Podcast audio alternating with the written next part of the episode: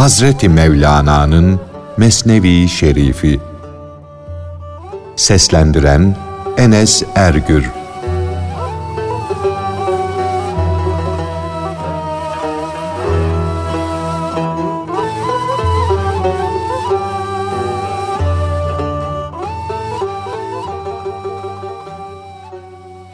Kamil insan bir damla içinde gizlenmiş bir güneştir.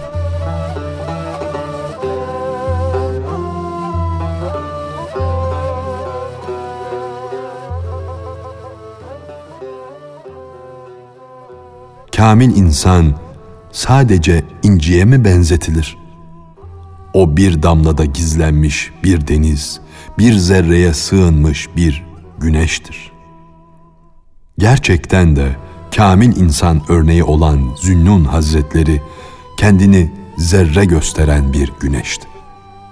Ama ilahi aşkın etkisi altında kaldı da yavaş yavaş yüzünü açtı. Bütün zerreler onda yok oldu. Bu alem onun yüzünden mahvolup kendinden geçti. Sonra yine onun yüzünden sahve yani kendine geldi. Fetva kalemi anlayışsız bir gaddarın elinde bulununca şüphesiz Mansur dar ağacına çekilir. Bu hüküm sürme, bu buyruk yürütme kötü kişilerin elinde olunca peygamberlerin bile öldürülmesi gerekli olur. Yol azıtmış, yol yitirmiş toplum kötülüklerden, akılsızlıklardan ötürü peygamberlere sizin gelişiniz bize uğursuzluk getirdi demişlerdir.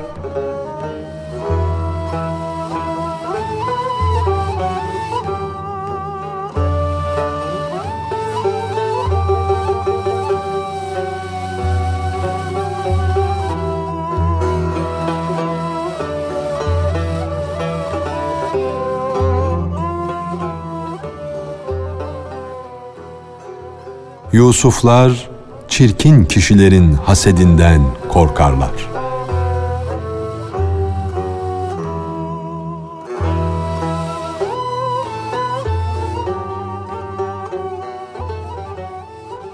Yusuflar çirkinlerin hasetlerinden, kıskançlıklarından gizlenirler. Güzeller de düşman şerrinden adeta ateş içinde yaşarlar. Yusuflar kardeşlerinin hilesi yüzünden kuyu içindedirler. Çünkü o kardeşler haset yüzünden Yusuf'u kurtlara verirler. Haset yüzünden Mısır Yusuf'unun başına neler geldi.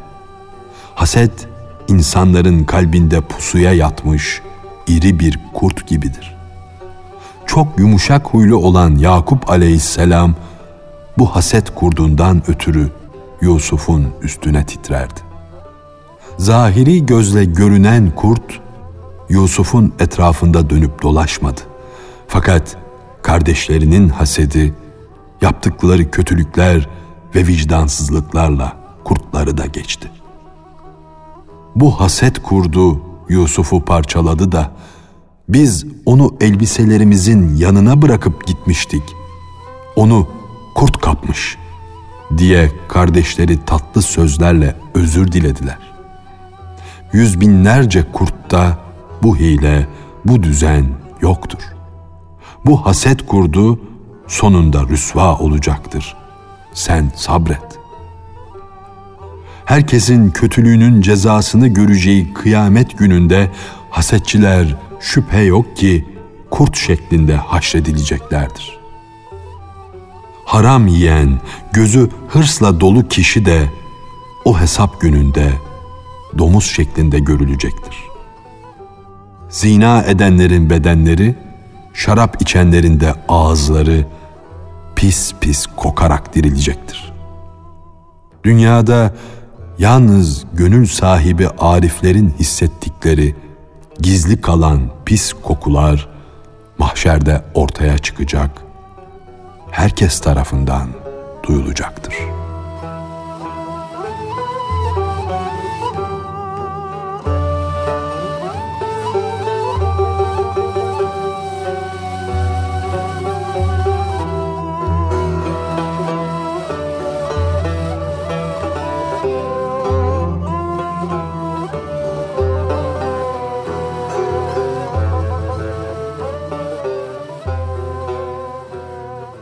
İnsanın varlığı bir ormana benzer.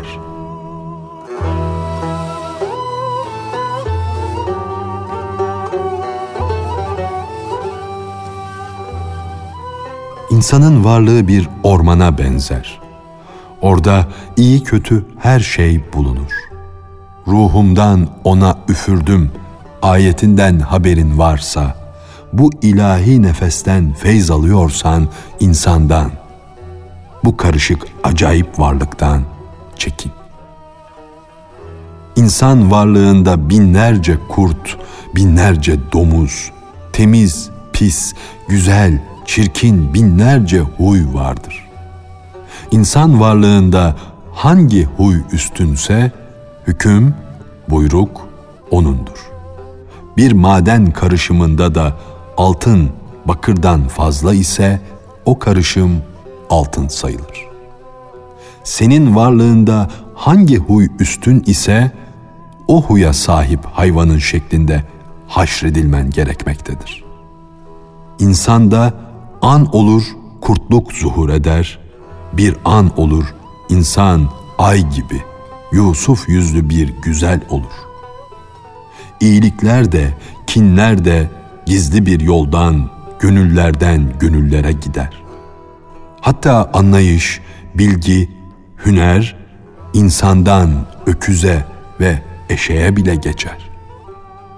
Azgın, serkeş at rahvan yürümeye başlar. Ayı oyun oynar, keçi selam verir. İnsanlardan köpeğe bir heves, bir arzu geçer de köpek ya av avlar yahut çoban olur, koyun güder ya da bekçilik eder, av bekler. Ashab-ı keyfin köpeğine onlardan öyle bir huy geçti ki sonunda yürüdü gitti, Allah'ı arar oldu. İnsanın gönlünde zaman zaman bir başka çeşit huy baş gösterir. İnsan bazen şeytan olur, bazen de melek. Bazen de tuzak kesilir, canavarlaşır. Mana arslanlarının, velilerin çok iyi bildikleri o hakikatler ormanından gönüller tuzağına giden gizli bir yol vardır. Gönüller bu gizli yoldan manevi zevkler alırlar, gelişirler. Ey köpekten de aşağı olan kişi! Durumundan ümitsizliğe kapılma. Hakikatler ormanında sen de manevi zevkler almak istiyorsan, gönül yoluna gir de, ariflerin can mercanından yani onların irfan incilerinden bir miktarını çal. Madem ki hayırsızsın, bari o değerli inciyi çal. Taşıyacaksan bari öyle mübarek bir yükü taşı.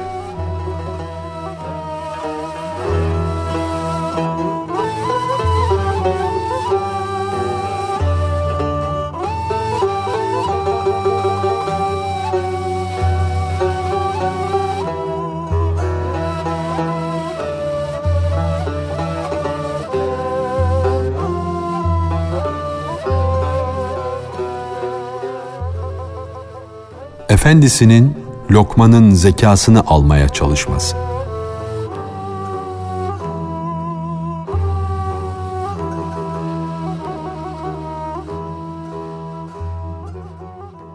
Lokman tertemiz, gece gündüz işinde kusur etmez, çevik ve çok çalışkan bir köle değil miydi? Efendisi onu iş başarmada oğullarından üstün tuttuğu için en önemli işleri ona gördürürdü. Lokman görünüşte bir köle oğlu köle idi. Ama aslında o nefsinin isteklerinden kurtulmuş hür bir efendiydi.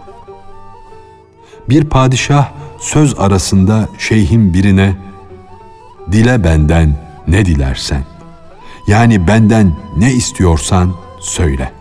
Onu yerine getireyim seni sevindireyim dedi. Şey, ey padişah dedi. Bana böyle bir laf söylediğin için utanmıyor musun? Sen bana bağışta bulunacak güçte değilsin.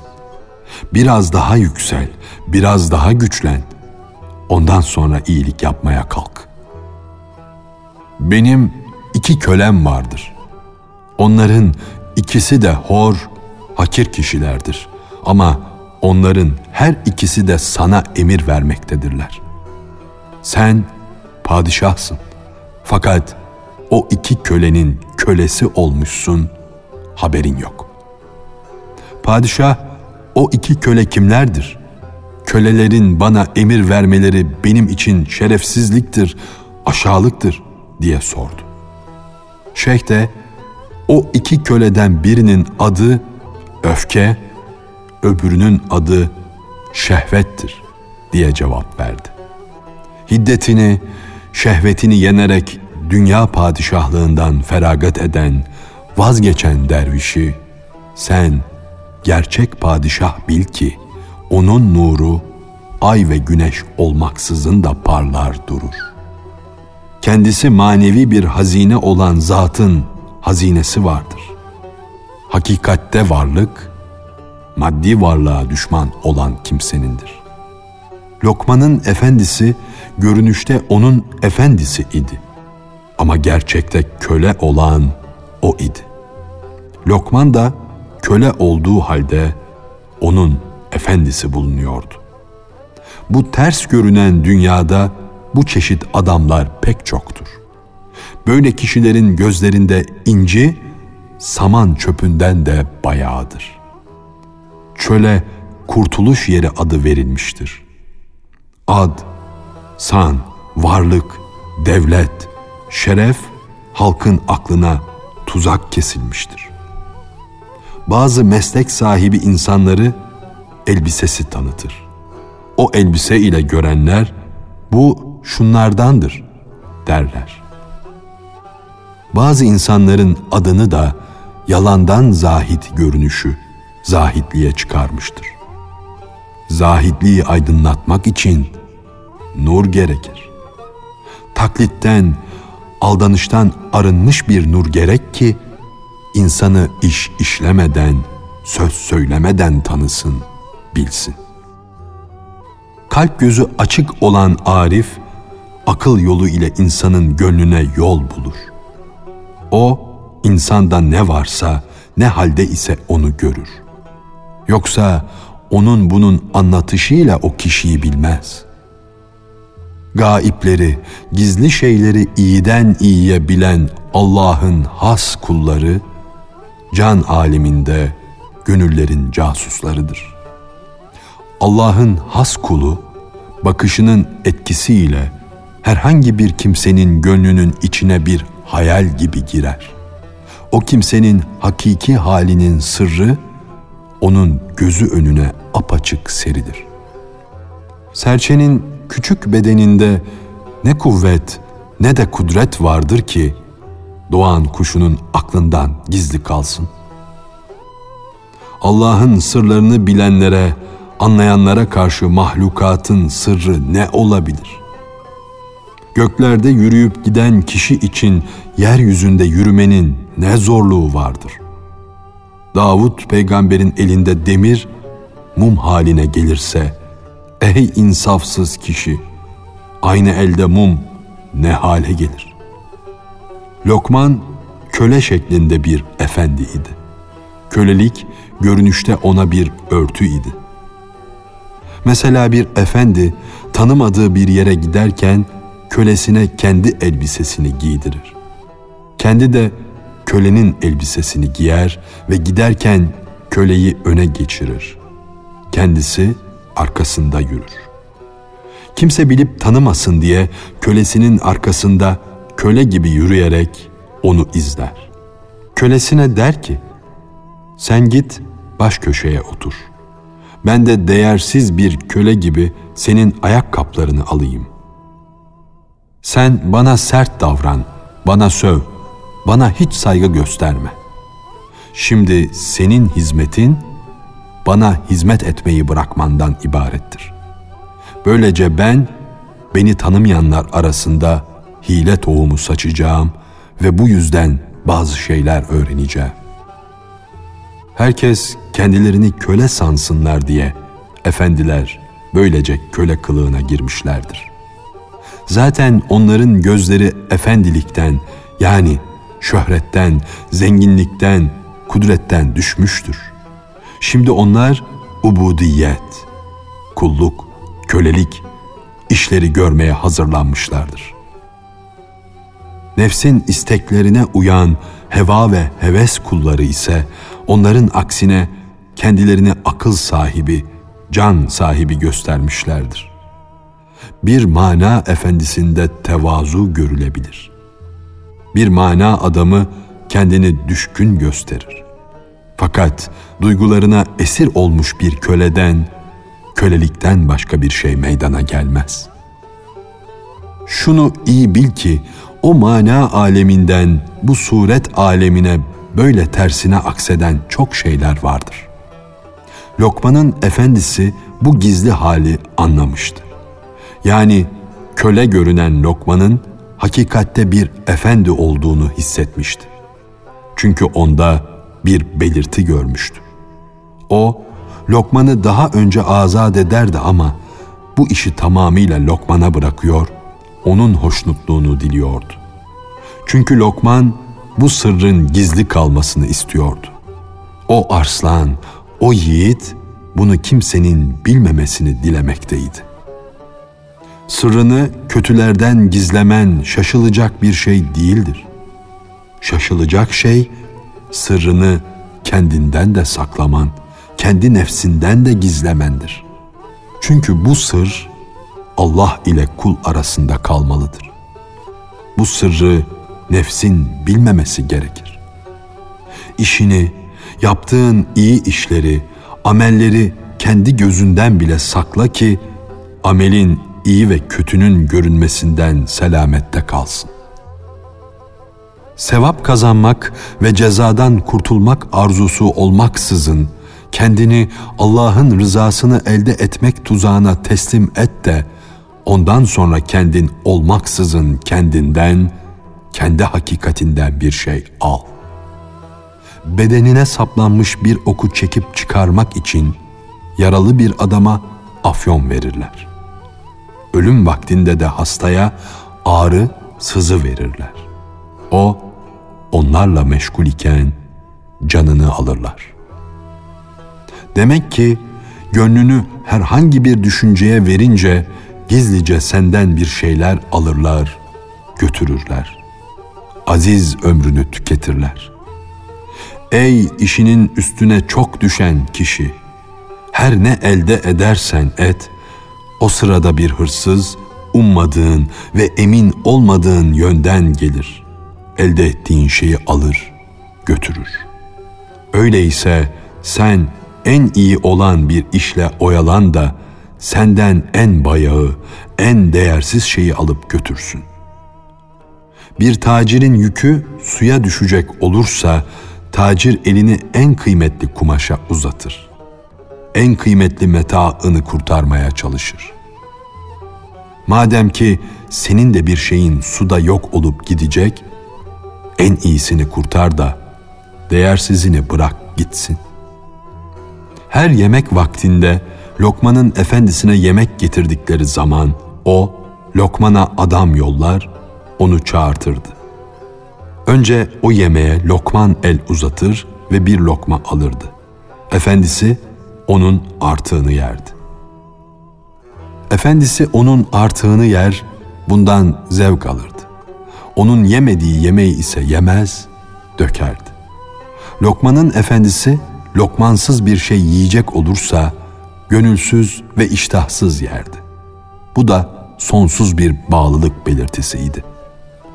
Bir gün efendiye armağan olarak kavun getirmişlerdi. Kölelerden birine "Git oğlum, Lokman'ı çağır." dedi. Lokman gelince kavundan bir dilim kesti, ona verdi. Lokman o dilimi bal gibi, şeker gibi yedi. Öyle hoşlanarak, öyle zevkle yedi ki efendisi ona ikinci dilimi de verdi. Böylece dilimler on yediyi buldu. Bir tek dilim kalınca bunu da ben yiyeyim de ne kadar tatlı kavun olduğunu anlayayım, göreyim dedi. Lokman öyle hoşlanarak, öyle zevkle yemişti ki onu görenlerin de iştahları kabarıyor, karınları acıkıyordu. Efendisi o dilimi yer yemez kavunun acılığından ağzını bir ateş kapladı. Dili uçukladı, boğazı yandı. Acılığından kendinden geçti. Ondan sonra Lokman'a "Ey benim canım, ey benim cihanım." dedi. Böyle bir zehri nasıl oldu da tatlı tatlı yedin? Böyle bir kahrı nasıl oldu da lütuf saydın? Bu ne sabırdır? Ne yüzden bu acılara katlandın, buna sabrettin? Yoksa sen tatlı canına düşman mısın? Neden bir şey söylemedin? Neden beni mazur görün, şimdi yiyemem demedin? Lokman dedi ki, ben senin nimetler bağışlayan elinden o kadar tatlı yemekler yedim ki, onlara karşı utancımdan iki kat olmuşumdur. Elinle sunduğun bir şeye, bu acıdır, yenilemez demeye utandım. Çünkü bedenimin bütün cüzleri senin nimetlerinle yetişti, gelişti.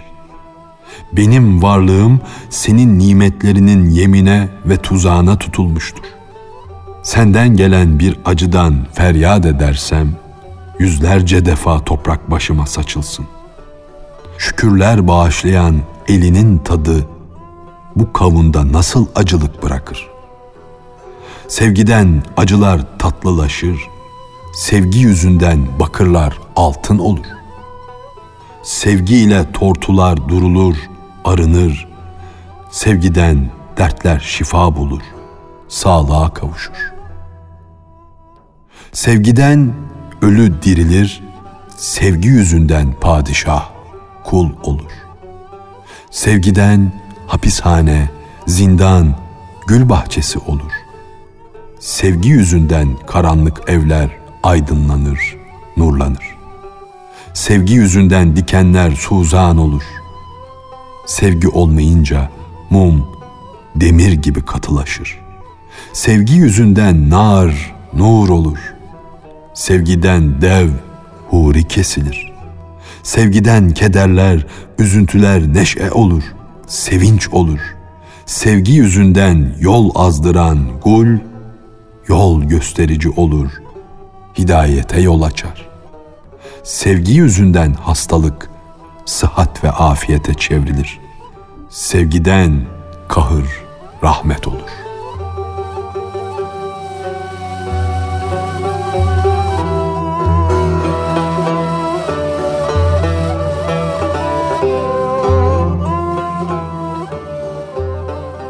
Hazreti Mevlana'nın Mesnevi Şerifi. Seslendiren Enes Ergür